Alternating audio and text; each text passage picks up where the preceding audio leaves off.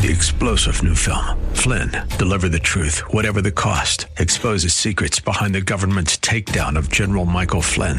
Flynn knew what the intel world had been up to. He ordered the first audit of the use of contractors. This set off alarm bells. He told the truth. He was the most dangerous person for Donald Trump to hire. They had to get rid of Flynn. Flynn, Deliver the Truth, Whatever the Cost. Available now. Watch it today. Go to SalemNow.com. SalemNow.com. Good evening, and welcome to the Business of Giving. I'm Denver Frederick, and thanks for being here tonight. Next, April 22nd, will mark the 50th anniversary of Earth Day. And tonight, we'll discuss what's been achieved since it was started back in 1970 and what's in store for the 50th with Kathleen Rogers, the president and CEO of the Earth Day Network. She says the arts will be a big part of next year's commemoration. We're in a partnership with Smithsonian. All of their 17 museums and zoos will be doing a major Earth Day activity, but we also have hundreds of other museums either signed up or about to be signed up to do exhibit.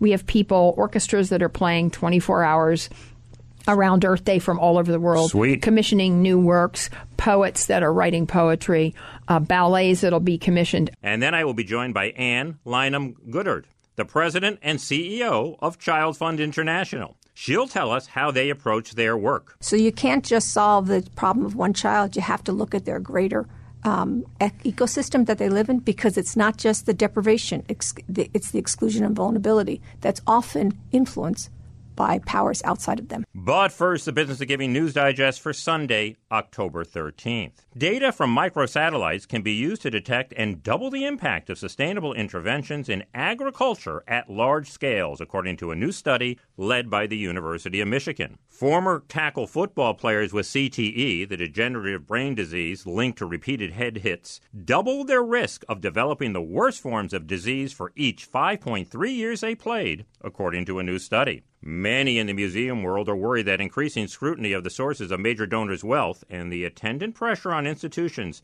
to decline or return gifts may have a chilling effect on cultural philanthropy, the New York Times reports. Feeling positive about one's identity is critical to a child's healthy development and life outcomes, yet parents and educators rarely discuss issues of identity with children, a study commissioned by the Sesame Workshop finds. When New York City started restricting traffic on Manhattan's 14th Street in response to a now-defunct plan to shut down the L train, buses started traveling so fast that drivers had to purposely slow down. And finally, I was over at the Lasker Medical Awards luncheon recently and got to speak with one of the winners. I am at the Pierre Hotel at the Lasker Awards luncheon, and I have the pleasure of being with one of the winners today, Dr. Dennis Slayman of UCLA, who shares the prestigious 2019 Lasker-DeBakey Clinical Medical Research Award. Congratulations, Dr. Slayman. Thank you. You have won this for the invention of Herceptin. What is Herceptin? What does it do?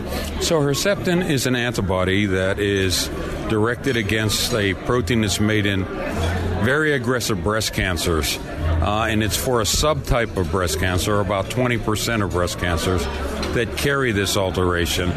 And it is not chemotherapy, it's not radiation, but it's an antibody that really doesn't have any major side effects, but actually attacks the tumor cell specifically. And it's had remarkable results and made a huge impact on HER2-positive breast cancers. How many women have been treated with Herceptin? So the latest numbers are just under 3 million globally. So it's about 20% of breast cancers that occur each year. There are about 1.6 million new cases each year globally, but not all patients have access to it, but certainly increasing numbers throughout the world do. And how has it changed these women's fortunes who have been treated with it? Well, the previous best available treatments that we had before Herceptin, generally these women had recurrences or succumbed to their disease within 3 to 5 years. Since the introduction of Herceptin, in the post-Herceptin era, when we treat patients in the early stage, as you heard today, we can expect that more than 90% will be disease-free at 3 to 4 years. And as we track out further, we're seeing that that's holding up to close to that same number going further. Wow. Has Herceptin had any impact beyond breast cancer? It does have impact beyond breast cancer in the sense that other tumors where the HER2 gene is also altered the drug works very much the same way. And those other tumors are gastric cancer. Mm-hmm. About 18% of gastric cancers have it, and a very small number of endometrial and ovarian cancers. So wherever the tumor is tested and it's found to be HER2 positive, the drug can be effective. Mm-hmm. And finally, Dr. Slayman, what does it mean to you and the two scientists who share this award with you to win the Lasker Award? It's enormously gratifying. It's gratifying from the standpoint that we worked on something that we thought might have the impact that it now has, and to see that come to fruition is as good as any award that we can receive, and I think we are all grateful for the recognition that we receive from the Lasker Foundation. Well, congratulations, and thanks again, Dr. Slayman. Thank you. I'll be back with Kathleen Rogers of the Earth Day Network right after this. Recruit the best talent. Explore the untapped pool of 24 million productive Americans with disabilities. The National Organization on Disability is the leading partner to help companies succeed in disability employment. Learn more at NOD.org.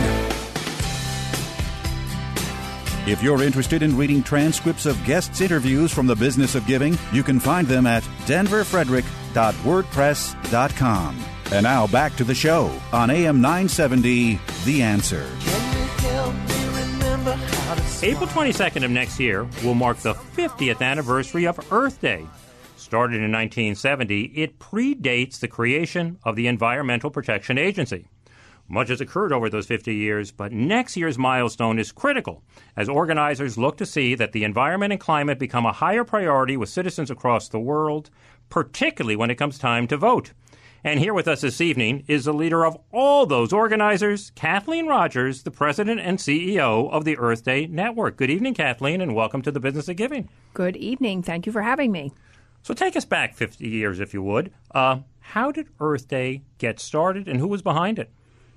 So it's a relatively long story. Gaylord Nelson, who was a freshman senator from Wisconsin, had long been interested in the environment, dating back to 1963. He actually went on a tour with President Kennedy to show him some of the desecration of public lands and some other issues. And then as we moved towards 1970, where there was a huge amount of unrest around the Vietnam War, civil rights movement, and students became extremely active in the environment, and Gaylord came up with an idea to hold an environmental teach-in around campuses, and that had been done for a few years previously, but had really taken off as a way for students to become engaged with each other. And he hired a young guy named Dennis Hayes, who took that teach-in concept, turned it into Earth Day, and the rest is a legend. He brought 20 million people out into the streets, which was over 10% of the U.S. population. And it scared a lot of people, including the president at the time, who was relatively paranoid, as we know, Richard Nixon, who then responded in a way, I think, quite admirably, and created the EPA soon after Earth Day. If you listen to the tapes of the great newscasters of the day, including Walter Cronkite, and it's on our website if you want to listen to it, it's almost reverential. That 20 million people on the streets represents the largest civic engagement day in human history. It's never been repeated. Of course, we hope to in 2020. Yes, for sure. But and then some. It is. And so it was quite extraordinary. What happened was he created the EPA in 3 months, and because there was such a thing as bipartisan anything in our Congress, we went through what can only be described as almost a 10-year honeymoon, where Republicans and Democrats, independents of the time, got together and passed some of the most aggressive, broad environmental legislation in the world. In fact, not matched by anywhere in the world. Many of our laws that we created were exported then to other countries, and they included, of course, the Endangered Species Act, Clean Air Act, and some of the other great environmental laws. And other environmental laws that were on the books, like clean water, were dramatically improved.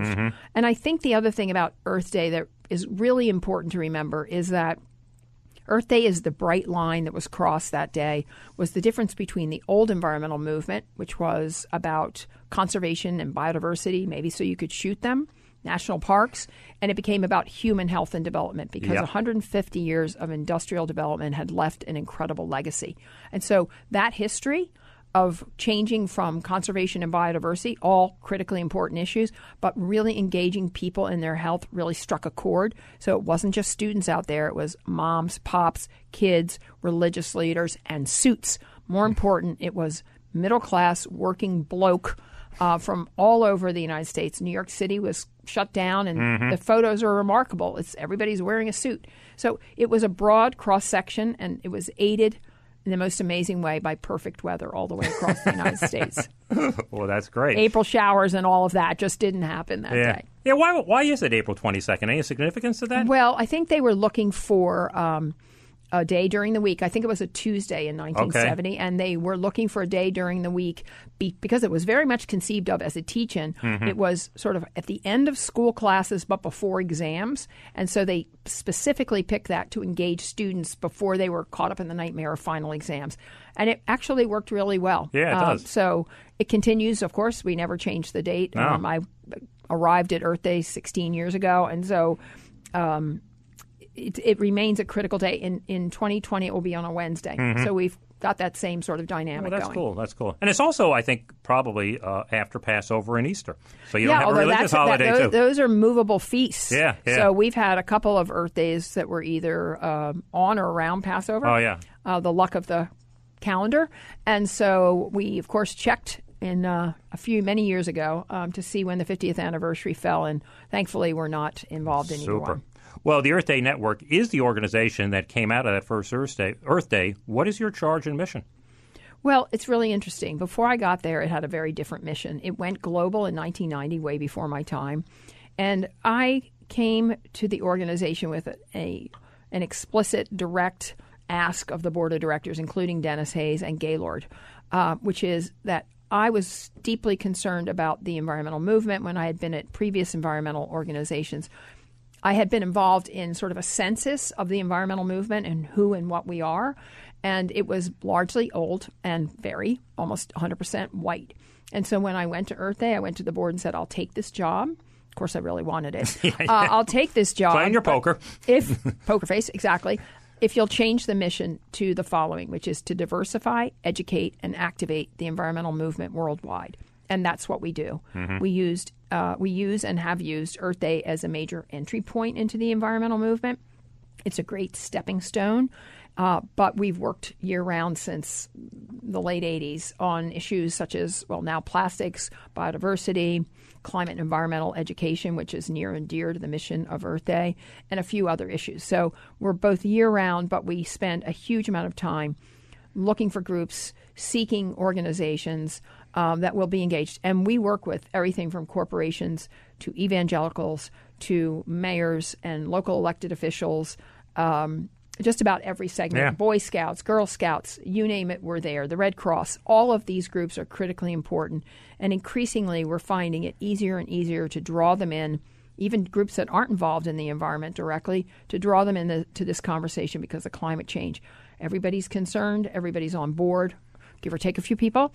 And so it's become easier and easier to make to paint a picture of taking part in Earth Day and then Earth Day Every Day, another expression we created, and moving down that trajectory of actual activism. Those things are different. Volunteerism's awesome, but if we can move them away from the cleanups, planting trees, into voting and working with their local electeds, all the better. Yeah, policy is everything. In addition to some of that legislation you spoke about in the 1970s, what are some of the notable successes of the Earth Day movement? Well, I think, again, if you have now 1 billion people participating in Earth Day. That's a pretty good success, yeah. And our goal is not just to have them do Earth Day, but to pass them on into other environmental groups or other social groups. So it's not our goal to have them step it up and step away. So we're a big part of our accomplishment has been feeding them into the broader environmental movement. As I said, it's not just the 20 or so groups with budgets over $100 million that we're interested in. Our MO, our focus is community building. So all of those people that participate in Earth Day are asked to join local community groups, to join medium-sized groups, because that's really where the action is. Yeah. I've always been curious about this, but as you know, historically elections do not turn on environmental issues. And if you look at all the polls, climate and environment are really near the top However, it doesn't translate when people step into the voters' booth. What's a reason for that? So let's distinguish between voting for a candidate who's strong on climate and voting for initiatives. Mm-hmm. Initiatives. So if you have a green bond initiative, a parks initiative, they pass like that because people see the benefit to themselves. So in a sense, they are voting for the environment all the time in states with initiatives or where they have to vote on specific issues. When it comes to picking your local candidate or your national candidate, and that includes everybody in between, you're right. There are immediate concerns that we all have, myself included, around education, jobs, now immigration. And guns. And there are all these issues right, left, and center that take that long-term thing, even if it's equal. I can tell you the people of Flint, Michigan, and some of the other places that have experienced extraordinary environmental damage and also complete lack of both responsibility and caring by local officials, those guys aren't there anymore. So, but on the other hand, I just saw an interview with people from Sandy, and it was extraordinary. They interviewed a bunch of people from Staten Island, some other places, all of whom were conservative people. And they all rejected the idea that Sandy was part of a greater pattern of climate events. So even if it happens to you personally, you might not believe it, or you might want to, for a bunch of reasons, human psychology, anxiety, whatever it is, to just move away from the idea that you really matter to the next person who's representing you. And so we're finding it. So in other words, if we're expecting everyone in the world to experience climate change in order to change their minds, we might not be that far off. But on the other hand, even when they do, they're not voting. So I think people look at the candidates overall. Mm-hmm. As you know, 80-90% of the people make up their mind long before the debates start, long before the primaries. And so you're dealing with a small segment of society that are good wafflers. I mean, they're good. They're people that actually haven't made up their mind. And are listening to the arguments. Yeah, they're listening to the arguments. And those are the people that really matter. The second point, so you have a small group of people that really matter in a small number of states. I'm not saying everybody doesn't matter, but I'm saying the politically active states and all the money is pouring in to getting that, let's call it a handful of voters to change, but skipping who's voting. More important, who's not voting. And so the other side of that coin is not just targeting undecided voters. It's getting people out to vote. We've had two major years of a very disruptive president, for better or worse, very disruptive. And so people are not unaware of the changes that have been promoted over the last couple of years. You would think the 2018 voting would be astronomically high. And for a couple of demographics, it was higher than normal. But for other groups, youth, other people, it picked up a little, but a little bit less than 30% of youth, broadly defined, it's actually a huge group of people, voted, even in a very politically active year. So we all, regardless of where you're coming from, have a huge job to turn out people. Well, speaking of that disruptive president, he pulled the United States out of the Paris Climate Accord, which I believe was signed on Earth Day back in 2016.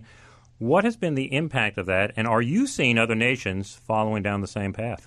That's a really good question. So technically, he hasn't withdrawn. Right. He said he's going to withdraw. Right. It takes a year and plus, and he has to fill out a bunch of forms.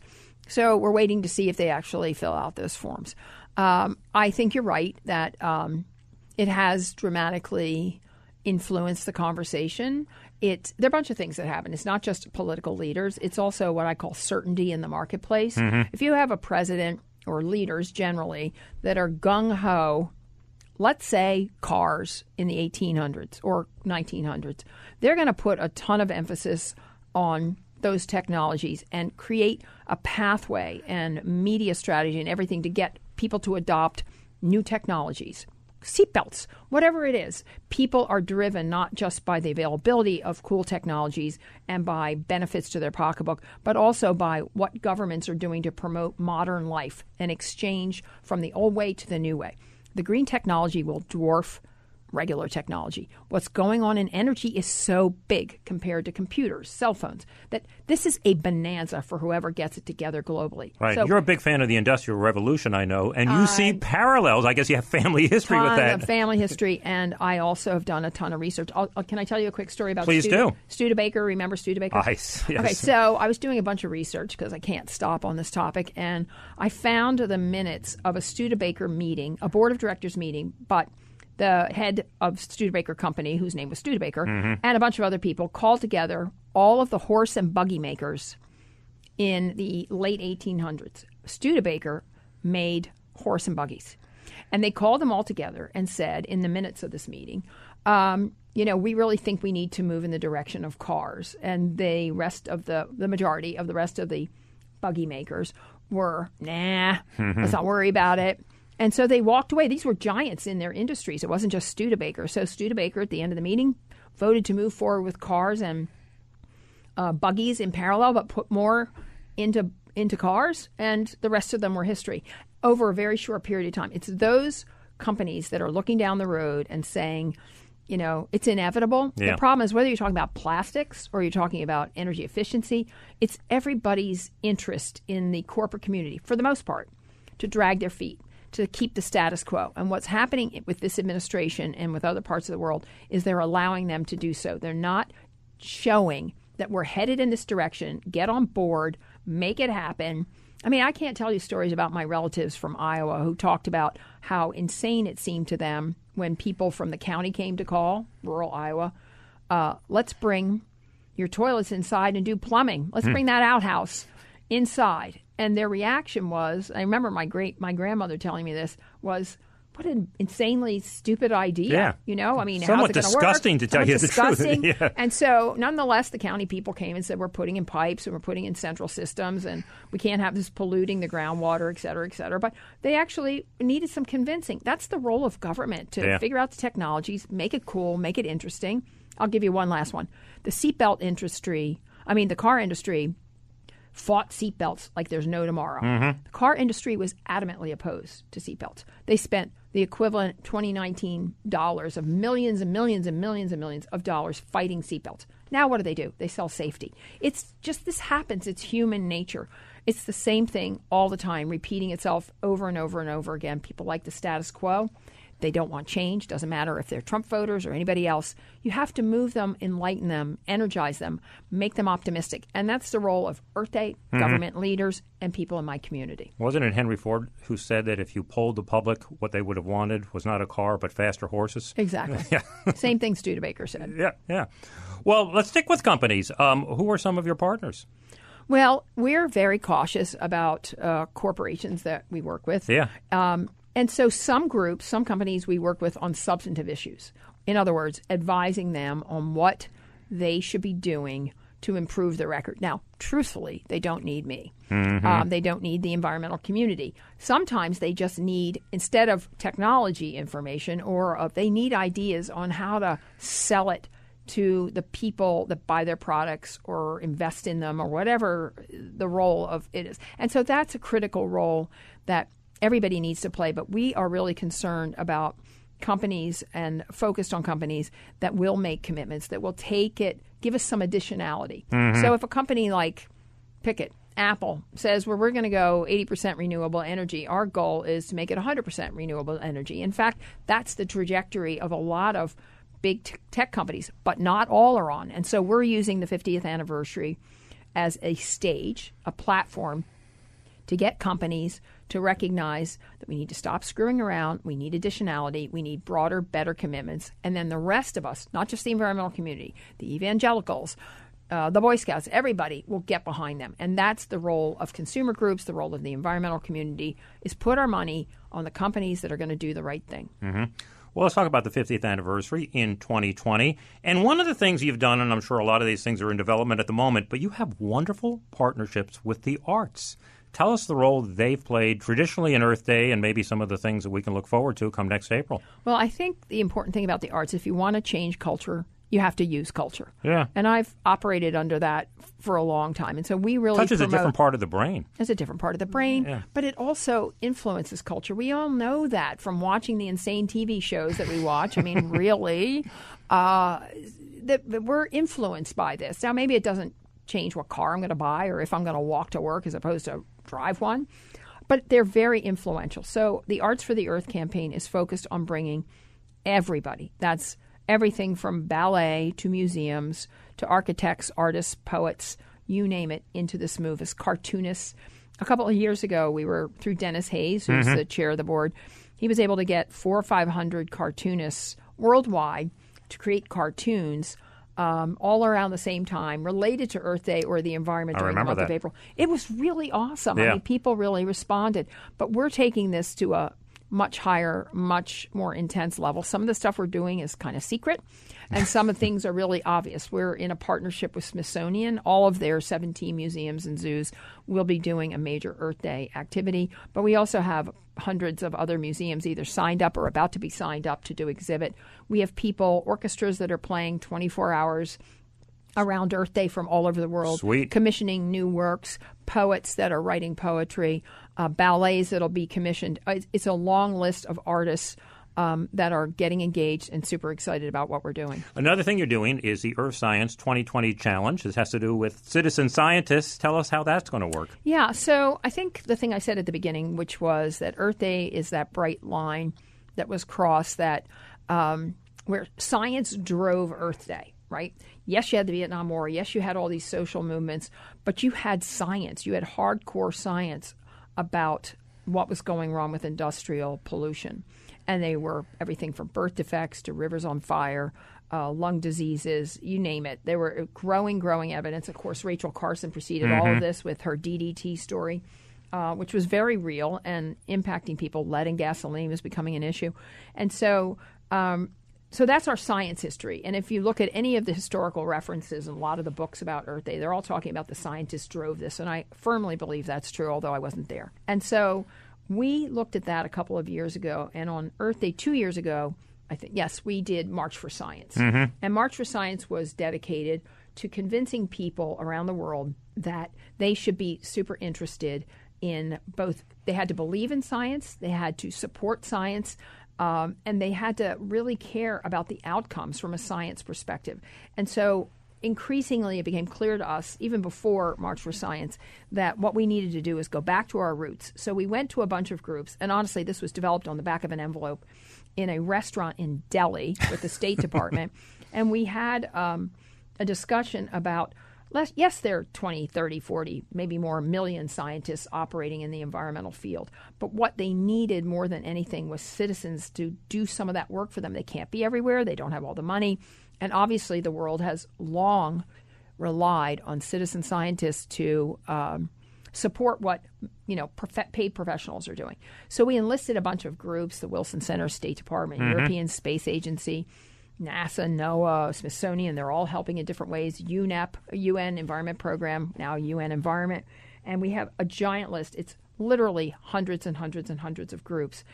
And what we're going to do is build the largest citizen science database in the world. It'll be all open data, and it will involve both aggregating existing citizen science from around the world in air, plastics, water, a bunch of different areas, aggregating what's out there, because none of these people talk to each other. They're all in silos. Some of their citizen science is in Excel spreadsheets. It's completely crazy. So we've spent the last couple of years with super great citizen scientists, great woman from Ann Bowser from Wilson Center, Lana Van Dyke from State, building relationships with citizen science groups. And so the first step is to aggregate everybody's citizen science. We have to put it through AI in order for those Excel spreadsheets to talk to more sophisticated things, layer it all up, put it through AI again.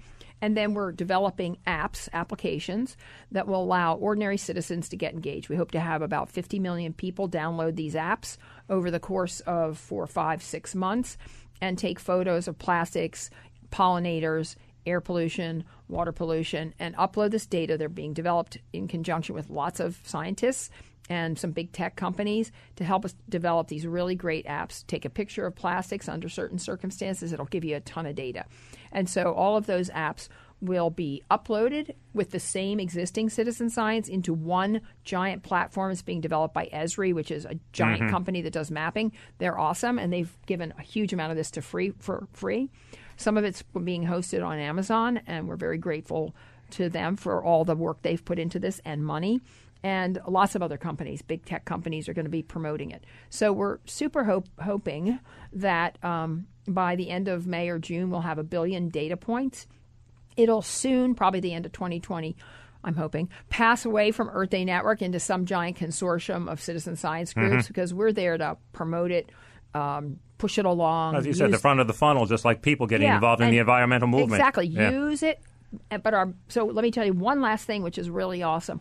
When you upload your app, you download your app, you take the picture, you upload the photo, you're going to get a pop-up. And it's going to tell you, click here to send a letter to, depending on the country, let's say Tanzania. Click here to send a letter to your government to tell them to do something about single-use plastics. Let's say they use the plastics app. Call to action. Yeah. So if we can get another 10, 20, 30, 40, 50 million actions out of people, directing them in their own language to their own countries, it'll really help, I think, build the environmental movement, because you connect science with action and then civic engagement. Yeah. And so that's the trajectory. It's been a couple years in the making. We're all ripping our hair out trying to get this going. Yeah, but it's very exciting. We're down to the app development phase, and it's moving along really well. Yeah, you know, I had the pleasure of working at the Statue of Liberty Ellis Island Foundation, and there is something about when people are part of something.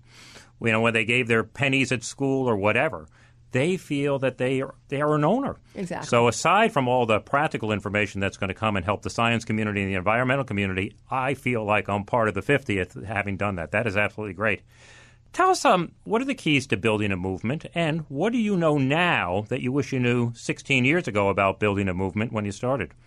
Well, I had come from a big group that, you know, sort of a command and control. They all are. And that's my background. And so I went through an evolution where I really believe that the problem with the environmental community is, A, we just talk to each other. B, you have super rich corporations that depend on nonstop fundraising and this insatiable need for cash to keep doing the good work they're doing. But it's tiny.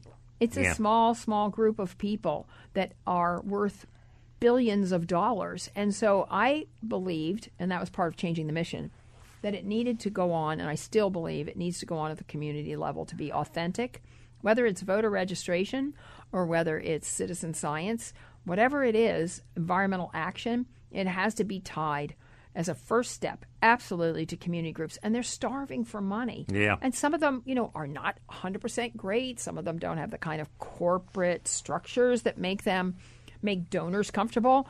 But we've been in the business of giving money to community groups for a long, long time. And we know, because we're in 192 countries, yes, it gets screwed up once in a while. For the most part, it doesn't. We have to be tough when we're giving away our money. But we always tie it performance standards. But honestly, it's so rare that they don't rise to the occasion. And if you have community engagement, then you're going to have success. And so that's our entire point of view. And so we really believe that that's the way to go, not continue to build a handful of big groups, even though they do good work, because we haven't built a broad enough movement. And that's the problem now. It's not that we don't have great lawyers and great legislators and great regulators in both the environmental community and in the science community. So we don't have anybody behind us. Yeah. So you got to put your money where your mouth is and invest in community groups, and that's what we do. No, that's fantastic. You know, I had a similar conversation with somebody in the international development and humanitarian field. I bet they feel the same way. They feel the same way because they know that most donors are afraid of making a mistake because it's going to reflect badly on them. But they also know that all the great work is being done by these local groups, but they can't get money because they don't have a 5-year history or whatever the case may be. Right. But you have to be afraid to make a mistake because most of them are doing the kind of work that nobody else is doing and getting incredible results. Well, let me close with this, Kathleen. What do you hope will come out of the 50th anniversary of Earth Day, which is quite unlike anything that has happened in the previous 49? Well, I think, first of all, we didn't talk about this, but we have decided, and we're being led by the youth groups that are going to be striking in New York in a couple of days. We really believe that there has to be a day of civic action on Earth Day. which is a Wednesday, April 22nd. And so we are slowly but surely putting together a campaign called Earthrise, which we hope will bring out millions of people the way Dennis and Gaylord did in 1970, and at least demonstrate to global leaders that there's more than a couple 100,000 people behind them, that this is broad, diverse, everywhere. And so our big goal for 2020 is to, yes, we're in love with Earth Challenge. We have something called the Great Global Cleanup. We hope to have 100 million people doing cleanups, all those stepping stones. But in the end of the day, two things matter, demonstrating and voting. And both of those things are key to Earth Day 2020 and what we'll be focusing on. Well, Kathleen Rogers, the president and CEO of the Earth Day Network, I want to thank you so much for being here this evening. What do you want people to do today, and what do they need to do to get ready for April 22 of 2020? Volunteer, sign up, register to vote, register others, and get ready for April 22nd. Thanks, Kathleen. It was great to have you on the program. Thank you for having me. I'll be back with more of The Business of Giving right after this. Before you give to charity, go to CharityNavigator.org. Charity Navigator provides free ratings of thousands of America's largest charities, helping you get the most out of your charitable dollar. CharityNavigator.org, your guide to intelligent giving.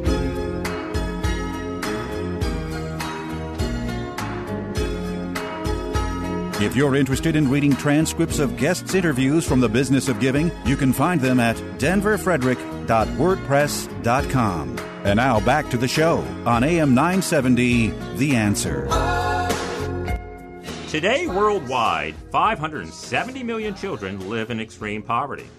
ChildFund International helps many of these children to have the capacity to improve their lives and the opportunity to bring lasting change to their communities. But an awful lot has to go into making that happen, from generating the needed revenues to the actual work on the ground.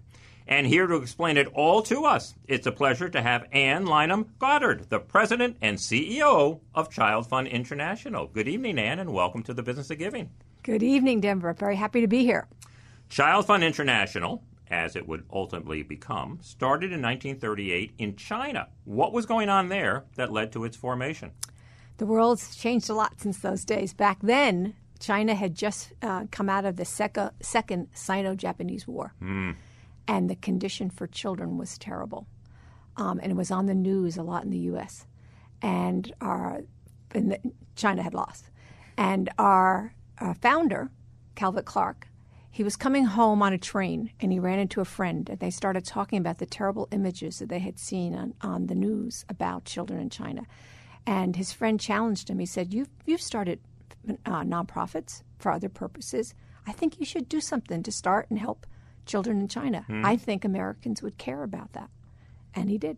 Wow. And then where did it go from there? We were in China till 1950, and some people called the communists came in then and asked us to leave. Yeah. So we moved to Hong Kong at that point and started up orphanages. Back then in the early days of ChildFund, we worked in orphanages. And we spread throughout Asia within the 50s. We moved to a lot of countries. We were in South Korea, other countries in Asia. And that was kind of our hub. And then over the years, we now work all over the world. Right, and there are like 30 countries or whatever the case might be. Correct. You know, before we get into what the organization does, let's discuss some of the challenges that young people face today, children. Mm-hmm. You've done a lot of research around this and listened deeply to what they had to say. And you recognize that the experience of poverty for a child is different than it is for an adult. What are some of those differences? Yeah, we did a deep study a few years ago, several years ago now.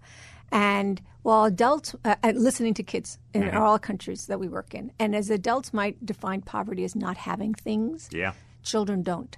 It's part of that, but they also see issues regarding being vulnerable.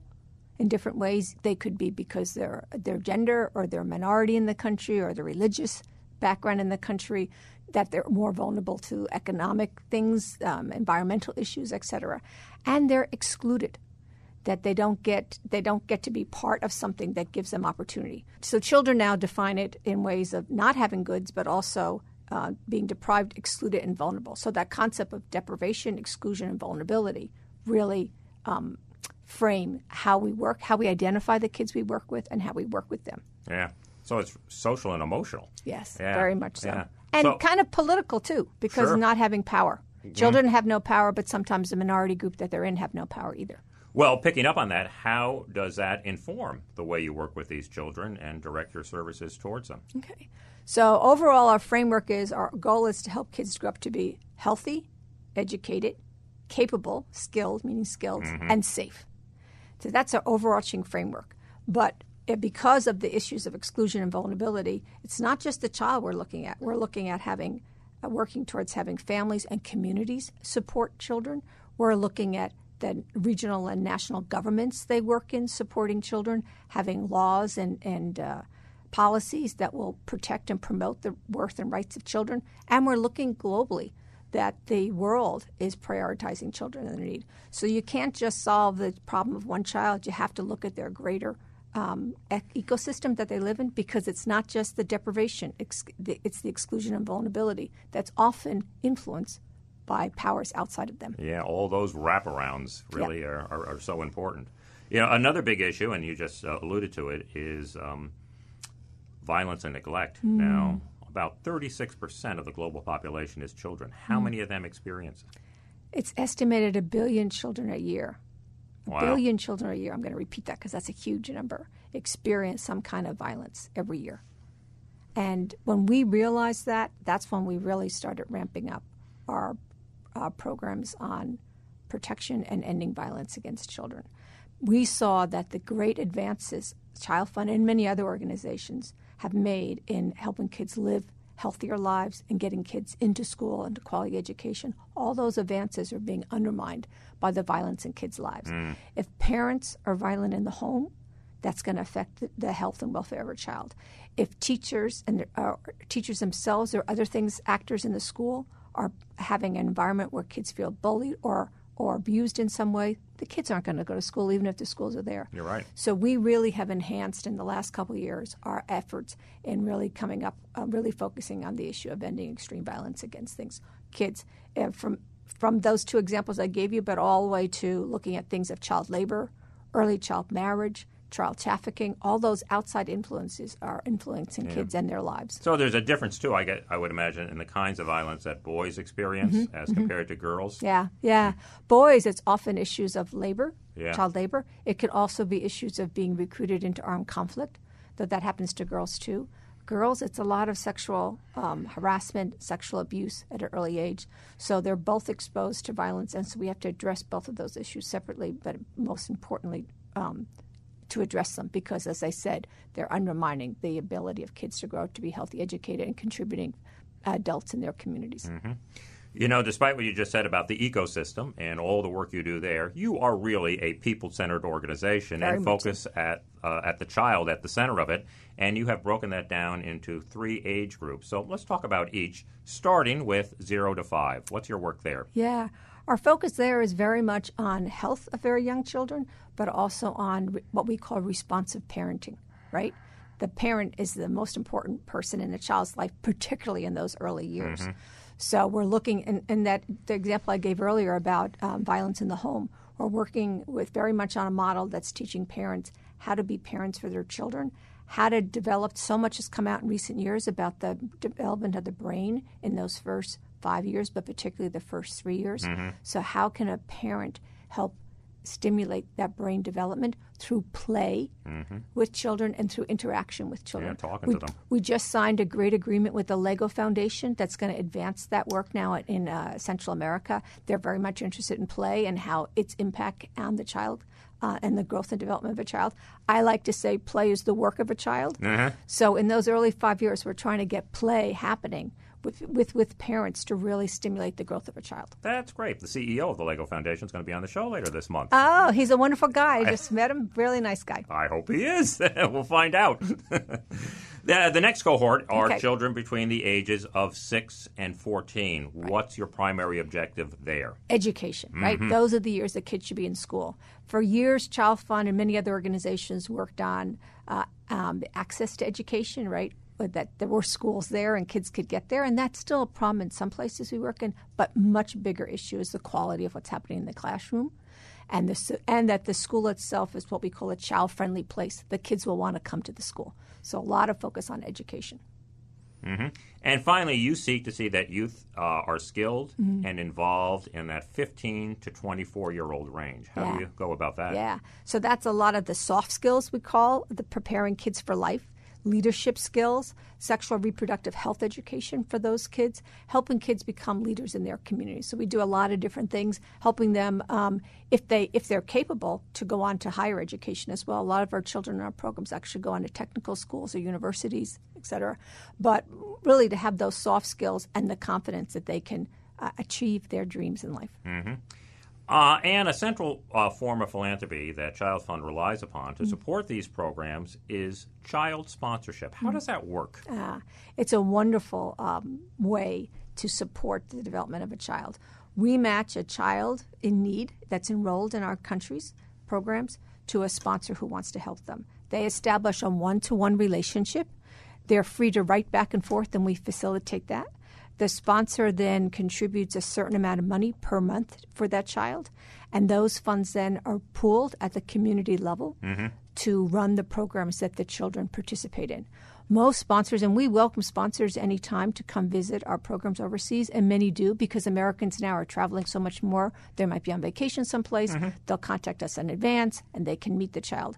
When they go there, they realize that they're helping that one child, but even more so, they're helping other children in the community because the programs that are run, many children participate in. If you're helping improve the education quality in a classroom, you can't just focus on one child, right? The teacher's benefiting. Their improved skills are benefiting all the kids in the classroom. So so there's a one-to-one relationship. Some sponsors send additional financial gifts to the child, which just goes to the child and is not shared. But the basic sponsorship amount they give each month, is pooled to run the programs that children participate in. You know, in addition to providing the resources to make all this happen, what else do you think is at the heart of this the importance of this kind of relationship through child sponsorship? I would say two things.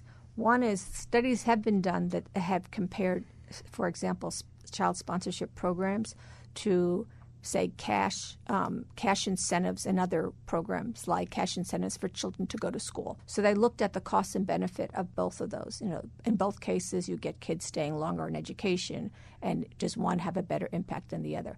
And sponsorship, there was evidence that supported the fact that what sponsorship does, in addition to getting the child in the school, sponsorship, because of that relationship of one person here and wanting to help that person over there, the child's has a dream and has a goal to accomplish more in life. So it's that caring part of someone helping them. It lifts their aspirations of what they want to do in life. It allows them first to have the dreams and then helps them to achieve them. So that's one thing that really, I think, distinguishes that sponsorship. But the other thing I like to talk about is a bigger benefit right now for the world. There's a connection now going on between one child and one sponsor. And now, all of a sudden, those two people from two different countries who maybe never have a chance to see each other, though some sponsors do, all of a sudden care about someone in another country. They have a personal relationship. I feel like sponsorship is building little threads of peace around the world, that the other is no longer a stranger. The other from another country is no longer a stranger. And that goes both ways. And I think in today's world, that is so important. Yeah, we do need to have some kind of attachment to something. It's a long-distance mentor-mentee relationship in a lot of respects. How do you go out and market these child sponsorships, promote them, and what does your typical donor look like? We acquire new supporters in many ways. One is through our website. But a big part of what we're doing now is through music concerts. Oh. Yeah. Mm-hmm. We we establish relationships with different groups, different bands, and they go on tour.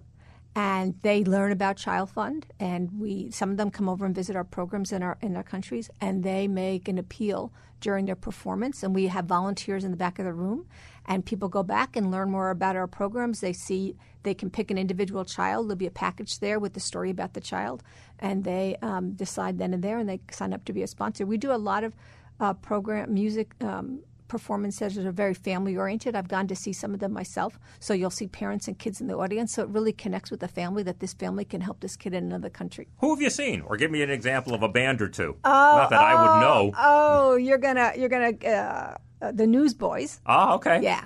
They're a big band that we work with. So, and we had a Beatles wannabe a band a couple years ago, and they were pretty good too. Oh, that's cool.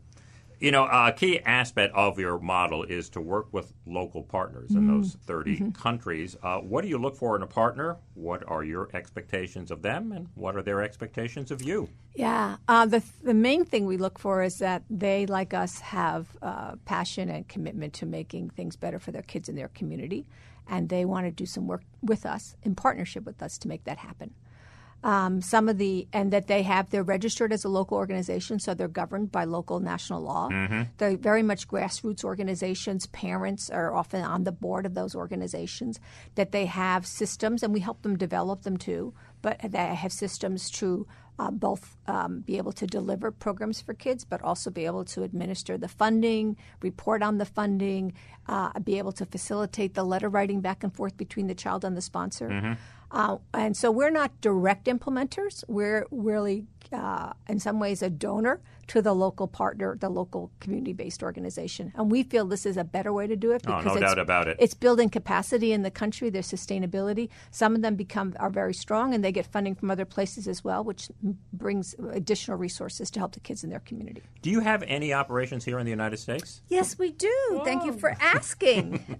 We've been working in Mississippi for a while in a low-income African-American community, and our programs there is really on youth and youth leadership. We have a great local partner there, and those children, a lot of activities going on to develop the leadership capacity of these children. And a great example that we worked with, we collaborated with our partner there, was a couple years ago. We have an advocacy day in D.C. once a year, the last several years, and we brought the youth from Mississippi up. This was a learning experience for them. Some of them had never been outside their state before. We brought them up to D.C. We educated them on some of the issues that are facing children worldwide, and they advocated on those issues, but they also brought their own issue to the table, which was funding for after-school programs. It was a great opportunity for them to really learn about democracy, but also learn that they can be leaders in their community, impacting issues bigger than themselves. Oh, that's great. And advocacy is becoming more important for ChildFund. You also advocate, I can't find that word.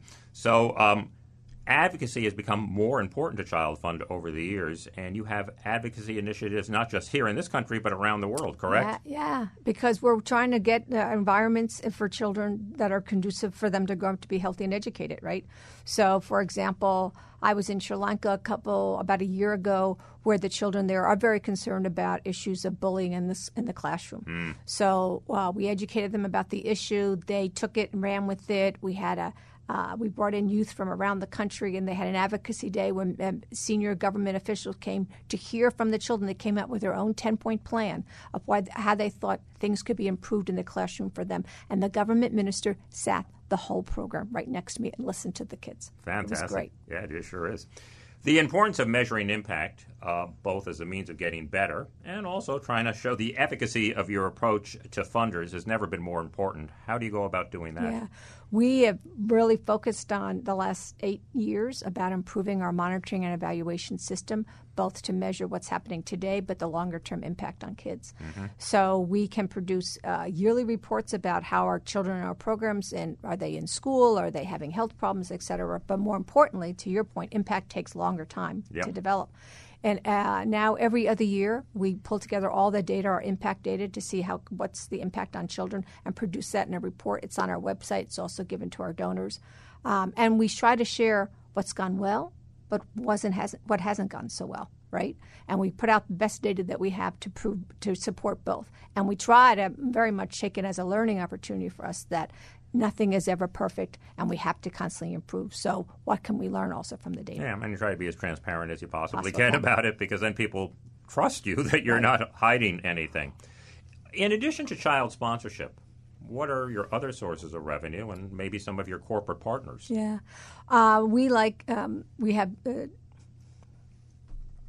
In addition to sponsors, we have major donors that support our work. Sometimes there are former sponsors, but sometimes they're not, actually. It's hard to turn a sponsor into a major donor. We give a $1 million experience for $35 a month as a sponsor. It's interesting. But we have a nice base of people who are really committed to certain programs, certain activities, and we have our major gifts team for that. We've also diversified into grants, and both from the U.S. government, multilateral institutions, other governments around the world, but also corporate partners. Procter & Gamble is a great partner with us. Around water? I was going to say their interest is in water. As I said, we just signed a great agreement with the Lego Foundation focusing on responsive parenting and bringing play into the work. Mm-hmm. So we have a variety of partnerships in different ways. We have a wonderful partnership with Simply Southern, really wonderful woman and her husband who run the company. They're an apparel company, right? Yes, yeah. Yes. Mm-hmm. And through their own personal experiences from the past, they're very committed to children's issues in developing countries around the world. They give us a wonderful unrestricted gift every year, which I'm extremely grateful for. Yeah. And it really allows us to do great things with kids. That's great. And you also do some work with Caterpillar Foundation in Indonesia, I believe. Yes. Caterpillar has been a great partner. We started working with them in India. Now we're working with them in Indonesia. They've been a great partner to work with. Describe the workplace culture at ChildFund International, the aspects of it that you think are truly exceptional, and maybe one or two things you're working on. Yeah. I think we are a very humble organization. I think you feel that in the culture of the organization. We're also not, I would say, informal. Mm-hmm. We have some very formal systems in terms of how we plan and how we obviously our finance systems and all that, but within an informal culture.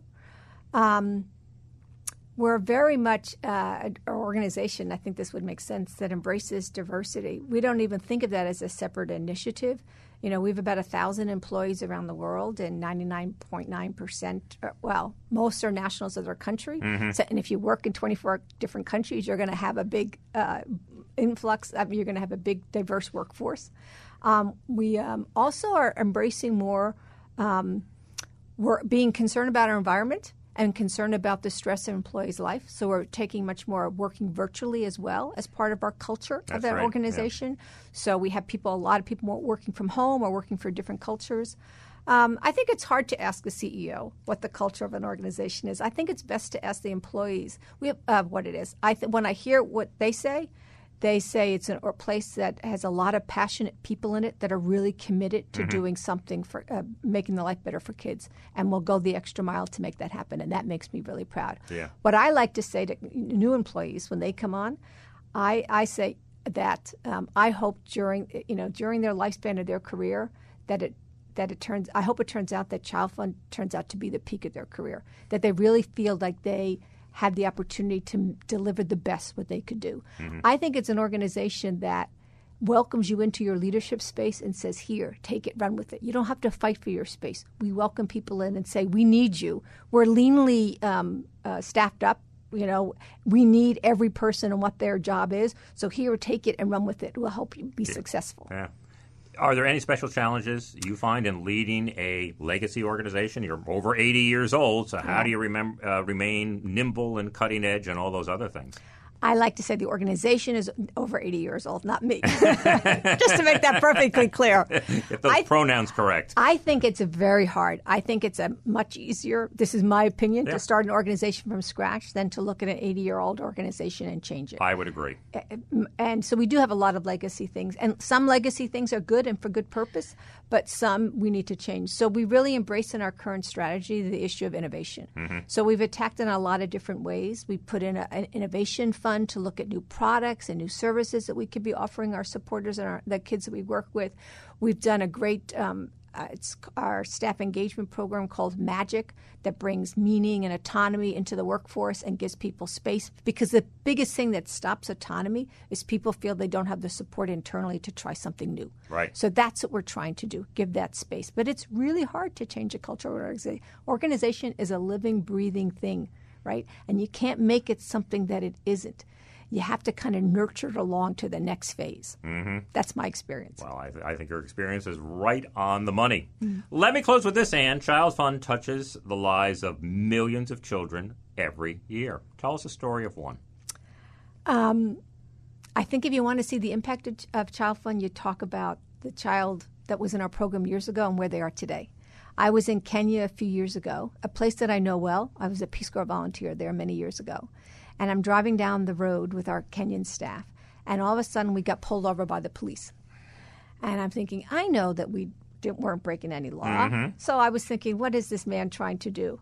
And so the policeman and our driver was having this conversation in Swahili. And I'm understanding a little bit because I remember the language. And all of a sudden, the driver jumps out of the car. And he and the policeman start hugging each other. I said, this is not your normal traffic stop.